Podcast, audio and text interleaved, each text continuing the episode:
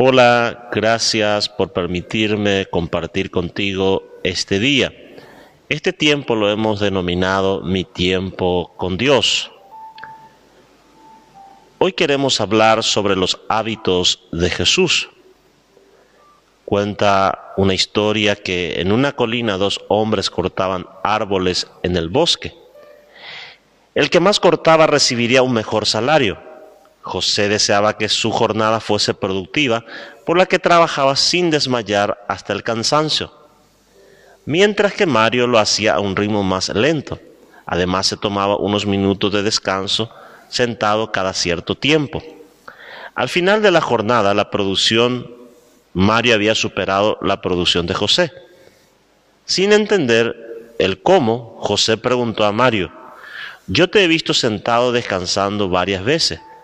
¿Cómo es posible que hayas cortado más árboles que yo? Mario contestó, ¿no sabías cada vez que estaba sentado afilaba el hacha? Hay una gran diferencia entre trabajar con un hacha con filo y otra sin filo.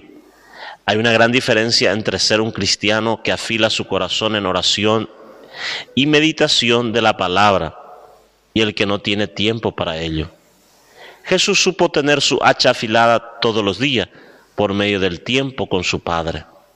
En el mundo actual estamos tan ocupados que siempre decimos que no tenemos tiempo para hacer las cosas.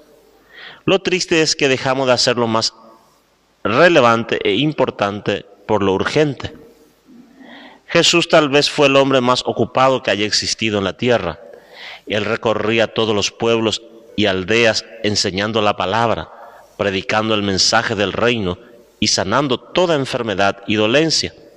La multitud le seguía y su fama se extendía cada vez más. Sin embargo, Jesús solía retirarse a lugares solitarios para orar, dice en Lucas capítulo 5, versículo 16.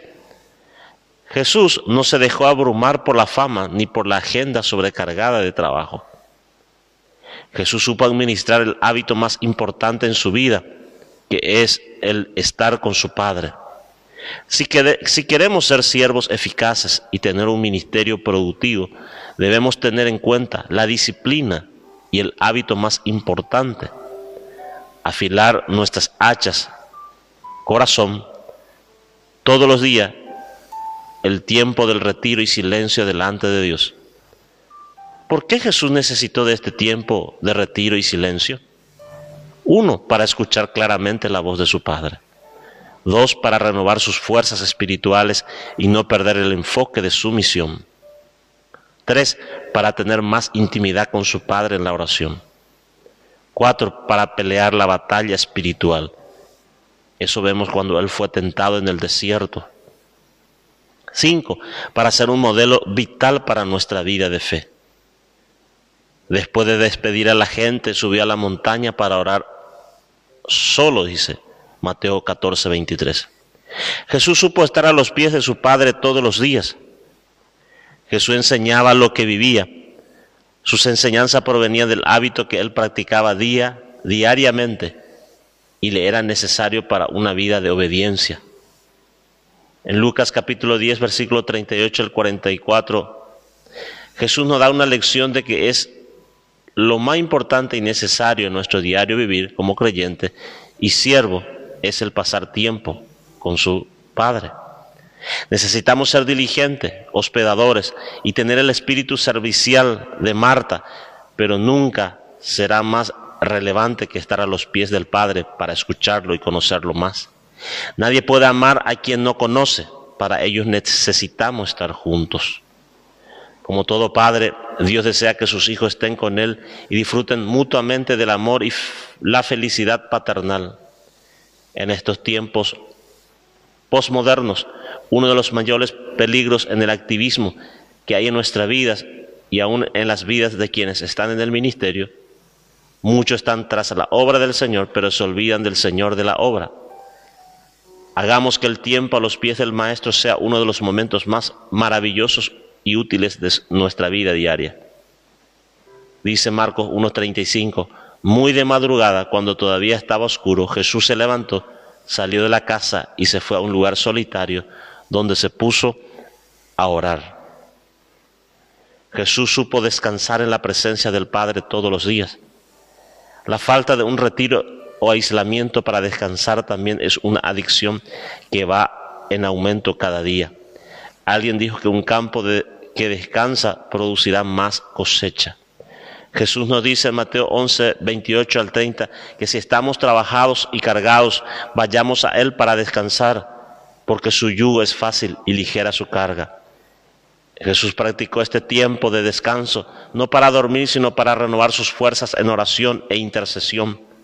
En la quietud y el retiro en oración, Jesús meditó continuamente sobre su misión y la visión aquí en la tierra. El camino a la cruz era un yugo difícil y pesado también para él. Fue en esos momentos difíciles que la disciplina de buscar el rostro de su padre todos los días lo llevó a retirarse al monte de Getsemaní para orar fervientemente al Padre y recargar sus fuerzas espirituales y enfocarse en la carrera que tenía por delante. Hebreo 12.1 encontramos eso. Hagamos de nuestro tiempo de retiro y quietud ante el Padre un hábito para renovar nuestras fuerzas y fortalecernos en Él. Nuestro tiempo con Dios nos ayudará a sobrepasar las tormentas del mundo, nos permitirá que las olas no sumerjan, sino que nos suban la ola para ver el propósito de Dios en las olas. Nuestro tiempo de quietud ante Dios Todas las mañanas será un tiempo de afilar nuestra hacha y estar preparado para vivir una vida victoriosa y de propósito. No cedamos este tiempo en el lugar santísimo por ninguna razón, sino haga de este tiempo el momento más anhelado y valioso de su vida. Cuando el enemigo quiera mantenerlo ocupado para robarle este tiempo, recuérdale que usted ya tiene una cita con su Padre Celestial. Lo que pase durante la soledad en la presencia de Dios determinará por lo general lo que pasará públicamente. Líbrese de todo agotamiento emocional y sequedad espiritual por medio de su tiempo con Dios. Jesús dijo, por porque ejemplo os he, es dado para que así como yo hice también vosotros hagáis. La felicidad viene por practicar un sistema de hábitos, los hábitos de Jesús. Que Dios te bendiga nos vemos la próxima.